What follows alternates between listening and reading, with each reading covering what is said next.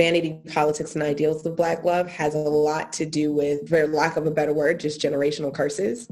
Hey, Griot fam. Welcome to Dear Culture, the podcast that gives you news you can trust for the culture. I'm your co-host, Shauna Pinnock, social media director at The Griot. And I'm your co-host, Jaren Keith Gainer, managing editor at The Griot. And this week we're asking, Dear Culture, why is Black love the greatest element to Black life? Before we even get into the show, G, you and I have talked about this a little bit offline. What has been on both of our minds this week? I'll let you, inform the folks tuning in. Okay, I'll set the stage. So Chloe Bailey is one half of the Supergirl group sisters, real life sisters, Chloe and Hallie. And they recently created their own Instagram accounts. If you ever follow them, they do everything together. They record music together. They act on the same show together. They live together, I think, or at least maybe not right now. And Chloe Bailey, she's the older sister, and she is now in the limelight for being sexy. She's showing more of her individuality on social media. And it started out with the Buss It challenge. I'm not sure if our listeners, they should know what the Buss It challenge is, but it's been very entertaining to watch all the different challenge videos. And many people concluded that Chloe was the queen of the Buss It challenge after she just nailed it. Mm-hmm. And then she subsequently decided to share more of her individuality and her sexy image and really her just being more of herself. Mm-hmm. And it eventually turned into critiques about her being too sexy. And she was accused of trying to seek attention by good girl gone bad route that we've seen some artists do throughout the test of time. And I guess I'll start off by saying that it's always frustrating because men don't have to deal with this. When, I think about other young artists, this is the best one I can think of right now, Justin Bieber. When he decided to be sexy and take his shirt off, no one really cared. His fans were with him every step of the way, but it seems like when women do it, young women, especially Black women, decide to take autonomy of their image, whether it's on the stage or off the stage. Everyone has a lot to say. And I can only imagine the pressure that one must feel when you have the whole world looking at you and you can't even make a simple decision like post a video of you in your underwear in your bedroom burning Palo Santo. It shouldn't be a controversial act. It should just simply be, this is an artist, or a woman rather, sharing herself with the public. And if you don't like it, there are other accounts you can follow, but it just seems like we have a problem with Black female sexuality, and it's pervasive. And I can only imagine you, Shauna, as a Black woman, how you feel about this. Yeah. So as a Black woman and as a social media director, who has made a career in social media, so I know the loves and the hate for, the various platforms. My problem is that social media has emboldened a lot of people to think that their opinions matter when they don't. I long for the days when the only celebrity business or closeness that you could get is if they decided to do a film or something, some kind of documentary, if they decided to do like some kind of in-depth interview, and then all you can do is read Word Up magazine and shut the hell up and discuss it amongst your friends. I am incredibly frustrated to see, as you said, a young Black woman, because let's be very clear, technically, Chloe is grown. Chloe is in her 20s. And I think we need to take a moment and first off recognize that we're watching these young ladies grow up before our eyes, right? So they started as teenagers. As a matter of fact, our first introduction to Chloe was opposite Beyonce in that, what the hell is that terrible movie with her? Finding Temptations. There we go. I was like, it's a terrible film. But Beyonce did a thing, but terrible film. And, watching her go from that to this sexy being that she is now. And don't get it wrong, Chloe Bailey is hot. Like that girl, fire. Get it, sis, you deserve. The fact that Chloe even felt that she needed to address the backlash that she was receiving is so irritating, because it's like, as she explained, I've struggled with self-love. I've struggled with self-acceptance. She had issues with her body and her weight and all this other stuff. And what I think most people fail to realize is when you get to that point of self-love and you're like, damn, I do look good, all right, let me put on a freakum dress and enjoy my little self in the house, whatever. It's not about seeking attention. If honestly, that feels like rape culture language. That's not about seeking attention. It is, yo, I am happy. And Chloe Bailey felt so close enough with her fans that she wanted to be able to share that closeness and allow for these intimate moments. That's why her and Hallie have different accounts right now. I mean, aside from the fact that Hallie's over here, you know, being a red-haired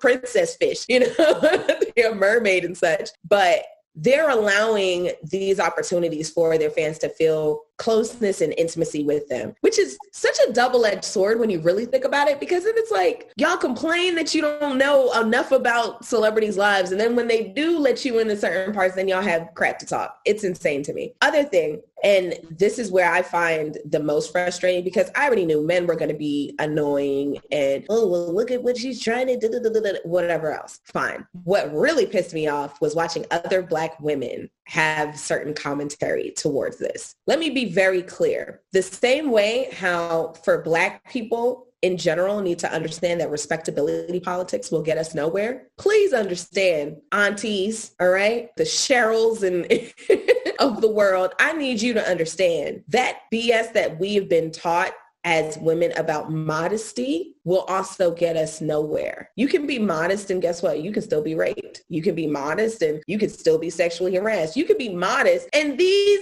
fools out here, I was about to say another word, but these fools out here will still call you a hoe. What does it matter if I show my ass, if I don't, if I show up in a full burqa, you still gonna find something to talk crap about? So how about this? How about everyone either shut the hell up? If you don't like it, you can go ahead and scroll past. If you think she's looking for attention, well, guess what? She doesn't have to get your attention. That's all. Yeah, I'm over it.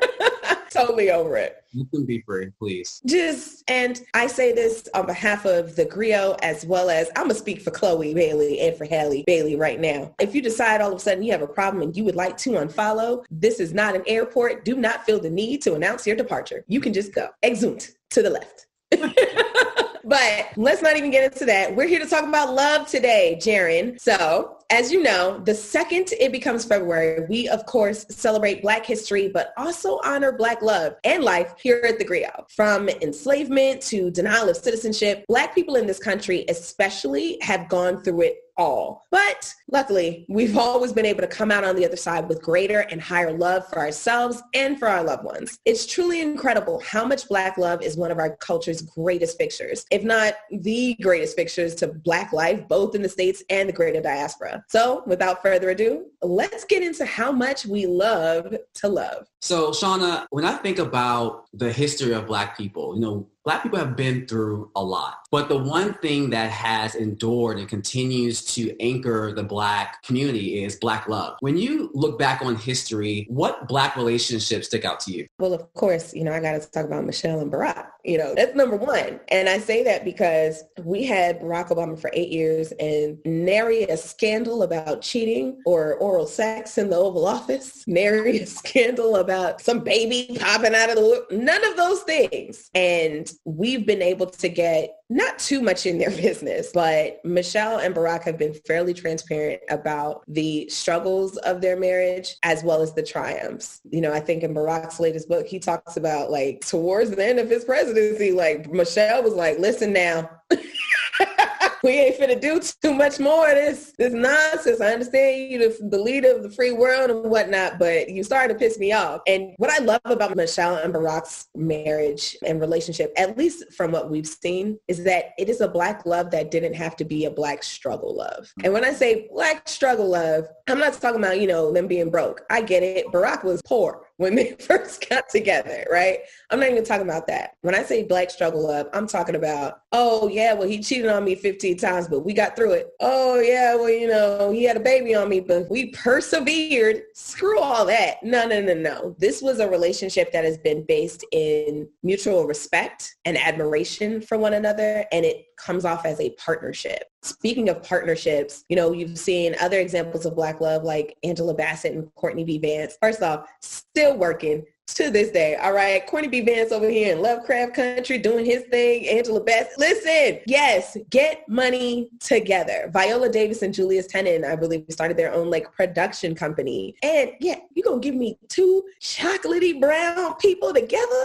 Yes. That is what I love to see. That is what gives me joy.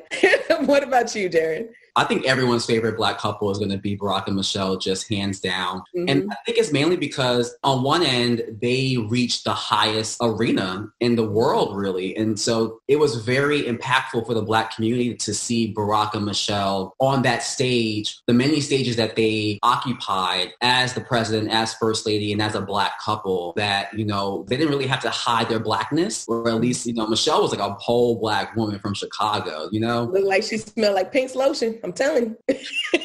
And to see that Black man love on that Black woman from South Side of Chicago and have two beautiful Black daughters, it's always inspiring. But also, I think the Obamas not only represented Black excellence, but they've been very honest. And there was a genuine love that you saw between them. You know, sometimes when you see couples in politics, you go, oh, they might love each other, but they might only tolerate each other. Mm-hmm. But when you saw Michelle and President Obama, without being too vulgar, you can tell that they have a very healthy love life back at home. That's what comes off with the Obamas. And I hate to say it, but it seems like the Obamas and also Viola Davis and Julius Tennon, and there are several, I should say, Black couples that have endured and have become models for the community. But it feels like there's not enough couples out there representing Black love. So often we hear these conversations and debates about interracial relationships and why Black men can't seem to want to be with Black women. And if they are, it's a certain type of Black woman. She's kind of racially ambiguous. And so when you see two Black women and a Black man or same sex, and they're like, they're physically Black. And openly Black. Black and they're pro-Black. We don't see enough of that. And so I think it kind of creates this adulation. We kind of prop them up on a pedestal because we don't often feel like we see healthy examples of Black love. And I always will have a deep respect and reverence for the Obamas in particular because they've done it in such a commendable way. You know, they talked about their marital issues even in their books and in interviews. And they had to go to therapy to save their marriage. So they were saying, yes, model after us, but we also want you to know that marriage, whether you're Black or white or whatever, is hard. And it takes hard work to keep a marriage together. And this is how we navigated those issues. And I think even that is admirable because they showed us that you don't have to be perfect to have enduring Black love either. This is very true. You know, you can talk about all the touchy-feely stuff, but sometimes you got to get into the muck too, right? So speaking of relationships that stick out, you and I both know that there are some influential Black love relationships that looked pretty for the cameras, but were pretty terrible off screen. A little off. So, gosh, and I hate to say this, but, you know, think along the lines of Bobby and Whitney. And please don't drag us for this, but I need to say it. MLK and Coretta, you know, we all know that there's a little shakiness there. Why do you think that some of the most powerful representations of Black love have been tainted with what I like to call vanity politics? Like, we got to make it look pretty for everyone else. You know, it kind of picks up on what I was saying earlier, but when you think about the things that came between Black love, which was slavery, violence, the government, there's so much that has separated us as a community, especially the relationship between Black men and Black women. And because of that, we really regard images of Black love to the point in which that we might overlook the fact that there are cracks in their relationships. And so we want to see this perfect relationship. And sometimes that creates pressure. I can only imagine being Whitney Houston and Bobby Brown in their heyday when everyone's looking at them and they're like the princess and the prince of music really at that time and wanting to keep a good face, even though you might be struggling in your marriage. And even with the MLK and Coretta Scott King conversation, like we all know the rumors that he was not faithful to his wife. And it showed that MLK was a man. He was still a man. It does not take away from the brilliance of who he was and the things that he has accomplished, nor does it mean that he didn't love his wife. And I think that sometimes when we talk about infidelity, we kind of imply that somehow there's no love in the marriage still. And there are a plethora of reasons why people cheat. And a lot of that we can also trace back to white patriarchal ideals and men being reared to believe that they can have whoever, however, whenever they want. And so there's a history of that when you look at the relationship between Black men and Black women. And so I don't think it's a tainting. I think it's more so that's real life, that not all relationships work out and no relationship is perfect. I think for me, it's because I'm a person who I believe in, like, yeah, we need to operate in transparency, which I'm so thankful that I'm not a celebrity because my God, that just looks heinous when you really think about it. But so say, for instance, here's another example of Black love that, I mean, they've actually been pretty real with us. And I would say Beyonce and Jay-Z, you know, we saw Solange lay hands and feet on Jay and we wondered for a couple of years, what the hell was this elevator incident about? And then here it was with Lemonade. And as we're all watching on HBO, like, is she announcing that she left them? As this musical film was playing for us. And then you see the reconciliation at the end. You're like, oh, I guess they're staying together. You know, here we go. Got it. All right. Makes sense. 4:41 came out and Jay kind of offered his little area of, oh, this is what happened from my perspective. And yeah, you know, I had to do some work on myself in order to be a better husband and a better father. You know, I can't help but think that us upholding certain, again, vanity politics and ideals of Black love has a lot to do with, for lack of a better word, just generational curses. I can speak for our generation, I think, and especially millennials, have a really bad habit of romanticizing old school relationships, right? Like, we will sit there and talk about how, oh, our grandmas stay and grandparents stayed together for 40, 50, 60, 70 years and they never broke up and whoop. And I think it's one of those things of like, you have to understand the time in which we were in, right? Like, let's be very clear. This is at a time where women couldn't just up and leave. It's not a time where if he's doing you wrong, if he has another family, what you gonna do? He pays all the bills, you know? I mean, but let's be completely honest. Black folks, you know that you have an auntie or a grandma or a grand aunt somewhere who has probably caught a body or probably caught some charges back in the day, because they weren't here for the nonsense. They weren't here for the mess. And I think as a person who I've watched for, oh my gosh, Thursday, when this episode comes out, my parents are actually celebrating their 30th wedding anniversary. You know, they're celebrating their 30th wedding anniversary. And mind your business, yes, they got married when I was like 3. But watching them and knowing all of the things that they endured in their marriage, I tell people all the time, I would love to have a marriage that like my parents have now. All that crap they had to go through to get here. Now, as they're in their 50s, my dad's birthday is actually today, turns for 59. Like, no, I'm not interested in any of that. It actually kind of makes me sad when you think of these relationships that we've kind of upheld and we're like, oh, like these were so great. And then you start finding out truth and history behind them. And the reason why is because I wonder, let's say for argument's sake, you know, Coretta Scott King and MLK, the rumors around that are true. This is hypothetical. Let's say that that's true. How lonely must have Coretta have felt, you know, having to deal with all that? It's not like you can come out and be on the Shade Room and get on Instagram and talk about MLK and, you know, this fool was out here cheating and da-da-da. It wasn't like that back then. Can you imagine? How many times have we seen, especially for Black women in particular, who if they've broken up with someone and then may have said something ill toward this man and people jump on that Black woman? I can't imagine Coretta Scott King coming out being like, no, he was a dog, a he laid it low and spread it wide. I can't even imagine how much Black people, men and women, would have dragged Coretta through the mud. Like, if MLK, let's say his true love was a white woman, it hurts to know that he had to give that up. You know what I mean? And granted, we've seen so much beauty come from these relationships, but I feel sad for them. I do. Vanity politics just means that you're not living in truth. And I personally don't see how a good marriage, not just any marriage, a good marriage can last without there being truth involved. That's kind of where I'm at with it.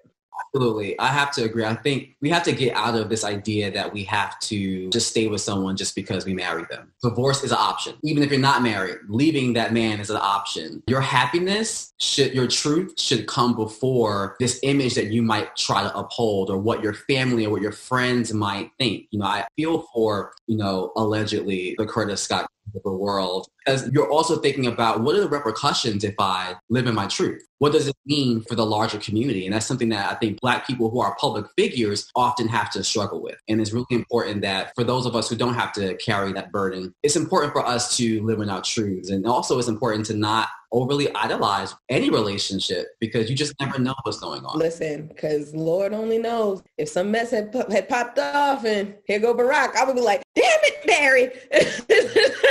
I don't need this right now. Like, listen, I'm over here watching LeBron and Savannah. Like, come on, keep enduring. I don't want to hear no nonsense, LeBron. Keep it quiet. Like, I don't want to hear nothing, but yeah. And, you know, because I am a Black queer man, I am so happy that Black love is not limited to people who are famous or heterosexual. Mm-hmm. And there's been a rise, a cultural rise in the images of Black queer love, both on and off screen. What do you think about this new, I would say, proliferation, if you will, of images of Black queer love? Listen, I love to see it. I mean, I remember one of the shows that was kind of risque and it's, oh, do you watch this? It was one of those like secret conversations that you had. One of my favorite shows ever is Noah's Arc. I wish that they brought that back. No, a chance. Like, listen, my people, my boys who I watch and you're like, I'm going to be so completely honest with you. Shows like that helped me in my journey of not being a homophobe and a bigot. Because I'll say, I mean, in my teens, of course, you know, you say stupid stuff, blah, blah, whatever. It comes and it grows. But it's seeing those kinds of depictions on screen, especially. And I know that, you know, there are people who are like, see, there's a gay agenda that Black trying to turn men into females and blah, blah, blah, and all this other nonsense. But I think it's one of those things where you have to see those images on screen because, one, we have been so just embedded in this heteronormative representation of everything, right? So I don't understand, say, for instance, when people are like, well, why do they always have like gays on this episode? Like, oh, here we go. The shy is turning queer, which I was like, who the hell wrote it, you morons? But all of these things, you know, or even what's Chuckalisa? P-Valley, you know, and here goes this representation of, again, Black queer love. Like you have a trans man and then this, I'm assuming that he's cisgender, you know, Black man who is loving this trans woman. I think seeing that and being able for people to see themselves, right? So I know for me, there are certain shows that I can't watch anymore. I can't watch Friends anymore because when I'm like, who was the one damn Black person we had on there? Gabrielle Union for like 2-3 episodes. All right. Like, this is not for me. I realize that I've been actively choosing shows that if they do not have several Black characters, I'm not watching. I'm not interested in. And that's because it is important to me to be able to see people who look like me, who perhaps, you know, think like me, or their characters represent people like me. Why is it that we can celebrate that and we understand that, but there are certain people who are like, I don't understand why there's so many gays or trans people on the screen? You like to be represented. You like to feel as though people are seeing accurate representations of yourself. Why is it that you're trying to deprive that of anyone else? And I think it's one of those situations I always credit it to. Think of Modern Family, right? And I remember Modern Family is, again, one of my favorite shows. Not a lot of Black people on there at all, except for Kevin Hart and like a couple stints. Like, I remember seeing like interviews and stuff with the guys who plays Mitch and Cam, and they're like, yo, people have come up to us and they're saying, oh, you know, my son is gay and he's such a Cam, he's such a Mitchell, and all these things. And I didn't understand them at first, but I think your show helped me understand and empathize with them. That's why shows like Pose are important. That's why shows like Noah's Ark are important. Like, I see these representations. Like, I saw Pose, fell in love with India Moore, fell in love with Billy Porter, fell in love with MJ Rodriguez. And I'm like, damn, these are people too. These are folks who are entitled to love, entitled to respect, and entitled to humanity, right? So yeah, I love to see it. Give me more. I want to see more. But actually, I kind of want to flip it around for you, Jaren. Like, so yes, let's answer this question. I'm sure you have your own thoughts on these representations. But something that I definitely noticed was Hollywood in general tends to do this weird thing, especially if they are representing like a Black gay man. His partner, the representation of love that Hollywood brings forth is very rarely Black love, like two visibly Black queer people, whether that is, you know, lesbians, non-binaries, gay men. The partner is always non-Black. What do you think about that? Well, first I'll say that as, you know, a Black queer, or once being a Black queer young boy, I didn't have images of Black queer love. I didn't have healthy images. So when I was growing up, when I was trying to reconcile my sexuality, I just always assumed that my future in terms of my sexuality, because I definitely wasn't thinking about love, was all about being in secret. We had to explore our sexuality in secret. And you always assume that that's just how life's going to be, that you either pretend to love your wife, get married, have children, or you choose to be single for the rest of your life and doing whatever in the dark. And as I got a little bit older and seeing something like Noah's Ark, seeing Black queer marriages and healthy relationships and Black queer men who own their sexuality was very impactful, because it was like, oh, I can do this out loud. You know, yeah, there was like queer as folk, but I had to rely on white queer images to try to imagine what my life, what my future would look like as a Black queer young boy.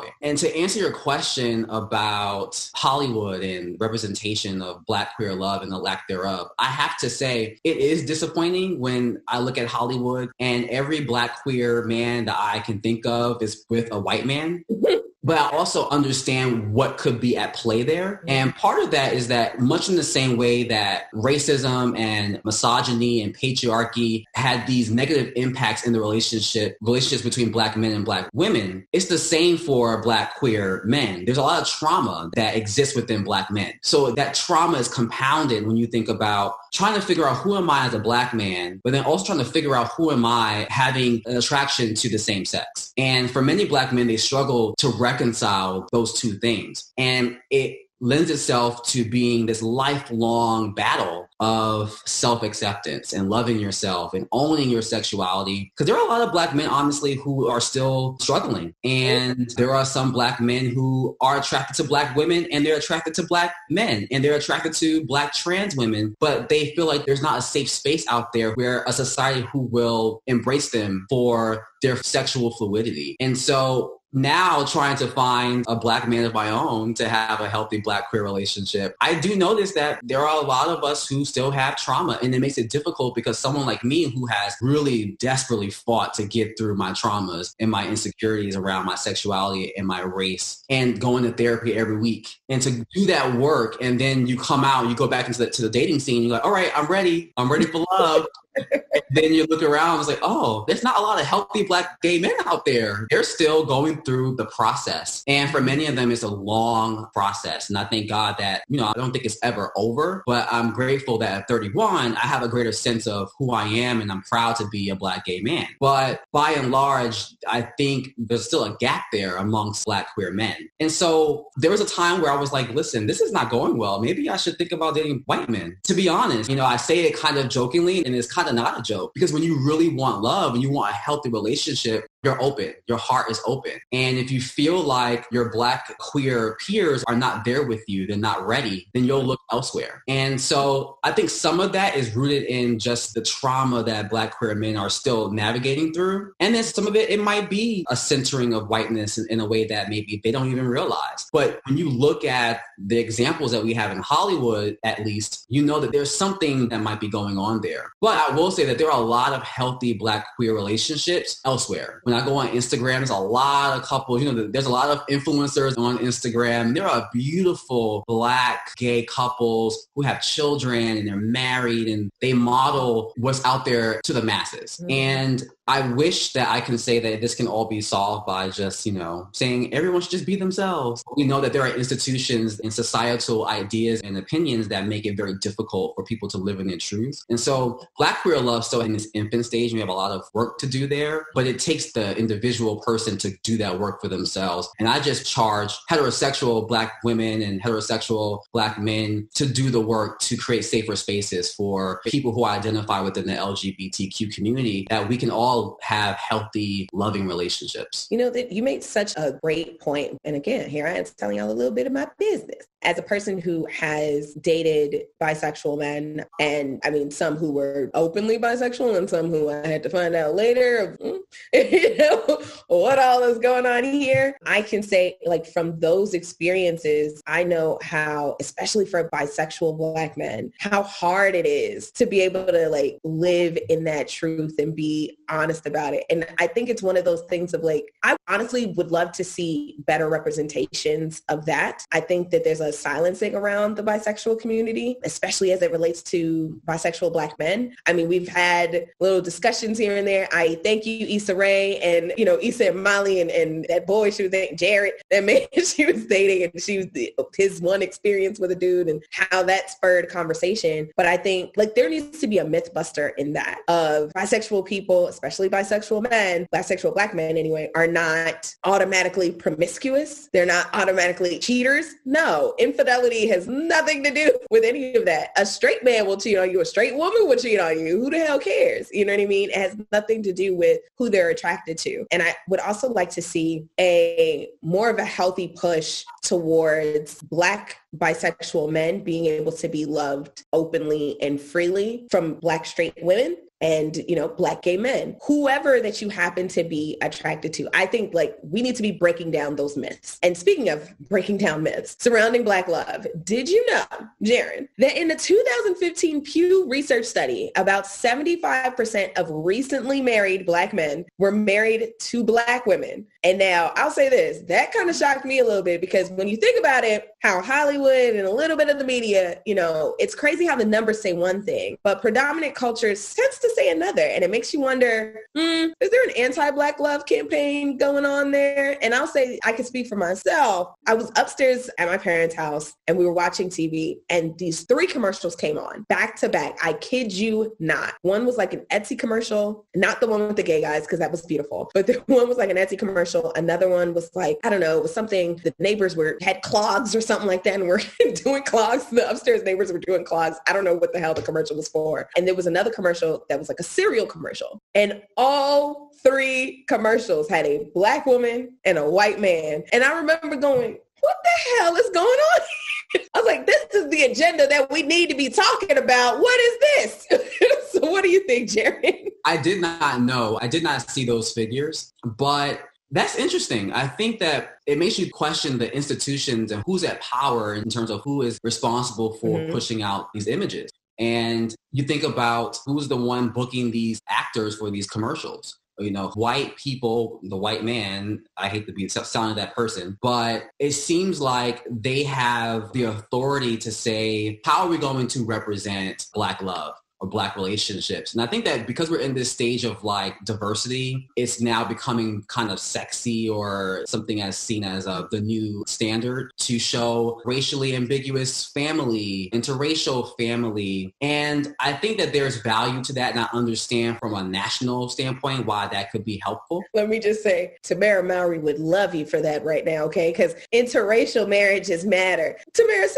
you know, go ahead. Sorry, Jaren, I don't mean to interrupt. But we can't do that at the expense of Black erasure. We have to understand that before we can talk about interracial relationships, mixed race families and relationships, they're still repairing to do with just at the bare minimum Black love. And so we're kind of skipping steps. And so when you see something like Black men marry 70%, marry Black women, it tells you that this myth, I guess, based on this data, this myth that Black men don't want to be with Black women is not true. And it makes you question, then why do we think that? And I think it plays into popular culture. When we look at sports figures with white women, it's very easy when you see that time and time again to assume that, well, that's what all the black men are doing. White women who look like black women. Let's make sure we have that distinction. That's another thing to unpack. Mm-hmm. But there's a connection, I think, between black men and money and dating and marrying white women. But the average black man don't have the money of an NBA superstar. We're talking about the average black man. I guess that does kind of make sense when you think about 70%. I can see that. But I would love to know the numbers about how many black marriages are actually out there. Because I think the challenge is there's not enough of black men marrying black women, and maybe not how it was, you know, in previous generations. And so I don't know. What do you think? Yeah. I mean, it's a weird thing to watch play out. And I mean, if I were to put my tinfoil hat on, I'm like, you see, this is how these white people is trying to divide us right now. Oh, only white men will love black women? Nah. Like, no, I'm good. But I do have a quick question for you. As we're talking about all this black love, what kind of black love do you envision for your life? I just envision black love that is free. I want to feel free. I want to see a man who sees me the way that God sees me, the way that I see myself. And I don't want to have to dim my light, change who I am to have love. He should already accept me as I am. It should be mutual. And I should be able to freely think and be as I am, and vice versa. And that's really all I really truly desire. What about you? For me, kind of like what you said, you know, I say this affirmation every night. Thank you, Lana. Shout out to Lana Adams. You know, and it is one of the lines in there is, I never have to sacrifice parts of myself for happiness with someone that I love. That is my goal. I realized that I've done that in the past a lot, where you tweak it. There's a thing about compromise, which, I mean, Eartha Kitt would laugh at you. Compromise. You know, but I think especially women have a tendency, because we all want to be chose. I mean, you know, try not to be a pygmy, but everybody wants to be chose, where you give up bits and pieces of yourself to try and fit with someone else. I'm not interested in that. And that doesn't serve me. So if he's not pouring into me and I'm not pouring into him, then what's the purpose? And at the end of the day, what my black love needs to look like is a partnership. I have no intention and no wants or desires for a traditional marriage. We'll talk one day about what that means exactly. But I have no desire for any of that. But what I do have a desire for is to know that I'm waking up every day with someone who is looking at like life with me. And the things that we have to endure, whether it's raising these badass kids, whether it's just trying to get out of debt, where all of these things, that's my ride or die at the end of the day.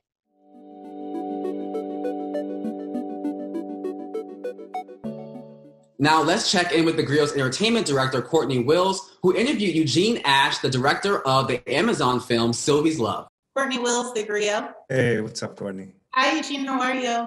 Great. Oh, good. You know, I saw this film at Sundance and then I just watched it again. And it struck me how wrapped up I got in it all over again, even almost a year apart from the viewing. That's nice to hear. Yeah, the chemistry that was jumping off of the screen between Tessa and Nnamdi, it was so palpable. And I remember both times now feeling so invested in their relationship for the first 45 minutes of the film, and so incredibly frustrated for most of the rest of the film. And those emotions came back, and it left me wondering, you know, was that the point to kind of wrap us up in all the emotion that comes with, you know, such a big love like this?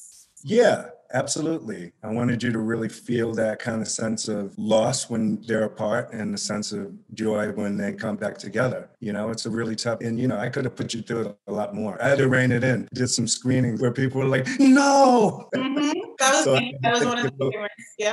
Yeah, to take it a little easy on you, because I had them really, it was really, really sad. Then it got happy again. What is the best part, I guess, about being able to write a Black love story like this that, for me, I mean, rivals all of the greats, you know, the ones that I watched 10 and 20 times? I feel like this is instantly on that list of films that I will keep going back to, and that these characters that, you know, were developed so beautifully are ones that we're probably going to be talking about and fighting over and, you know, empathizing with for years to come. I hope so. I mean, that was really the intention. I love those movies too, watching them, everything from, you know, Mahogany to Love Jones. So there's a lot of romantic comedies right now, but not a lot of just straight love story dramas. And I really miss that as a form and as a genre, you know, so I really wanted to create one that would live in that canon of films. Absolutely. And, you know, this is also a time where we got to see this love that felt so right, still have all of these obstacles, you know, to overcome. It wasn't a seamless journey for these two to be together. And, you know, what does that say, I guess, about how people, I think, look at relationships that work? You know, it's like they don't work all the time or, you know, they'll work eventually. Yeah, I mean, well, that's exactly it, is that it's not, it is complicated and there are a lot of outside forces, not just obstacles like things happening to Robert, like at his job, but outside forces can be your family or other people who are involved in your life who can kind of set you on a different path, you know? So there are all of these things we have to contend with as humans to kind of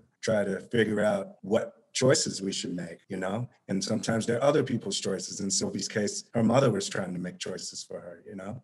Mm-hmm. So how do you navigate that? Absolutely. Thank you so much for your time today. I so appreciate it. I love the film, and I'm so excited for people to find it. Hey, Courtney, tell your friends. I will. Take care.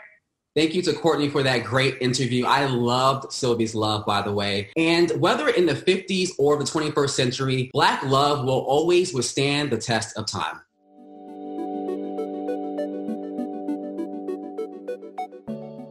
We want to remind our listeners to support your local Black businesses and donate to your local organizations and religious institutions. The business that we will highlight this week is The Honey Pot Company. The Honey Pot Company is the first full plant-derived all-natural feminine care system in the market, founded by Black femme entrepreneur Beatrice Dixon. Founded on the belief that all products should be free of chemicals, parabens, carcinogens, and sulfates, The Honey Pot Company offers an extensive range of organic and natural feminine care products made for humans with vaginas by humans with vaginas. Products range from natural menstrual products such as tampons, pads, and cups to panty sprays, vulva creams, and much more. The brand also has a mommy-to-be collection consisting of wipes, a hygiene wash, and postpartum herbal pads, among others. Not to mention, you'll probably piss off a few, well, what about white women's vaginas? You know, from subtly racist white women and their non-vagina-having counterparts. So be sure to check out their products. I'm a big fan and have used Honey Pot for a number of years, so check out their website at thehoneypot.co. That's THEHONEYPOT.co.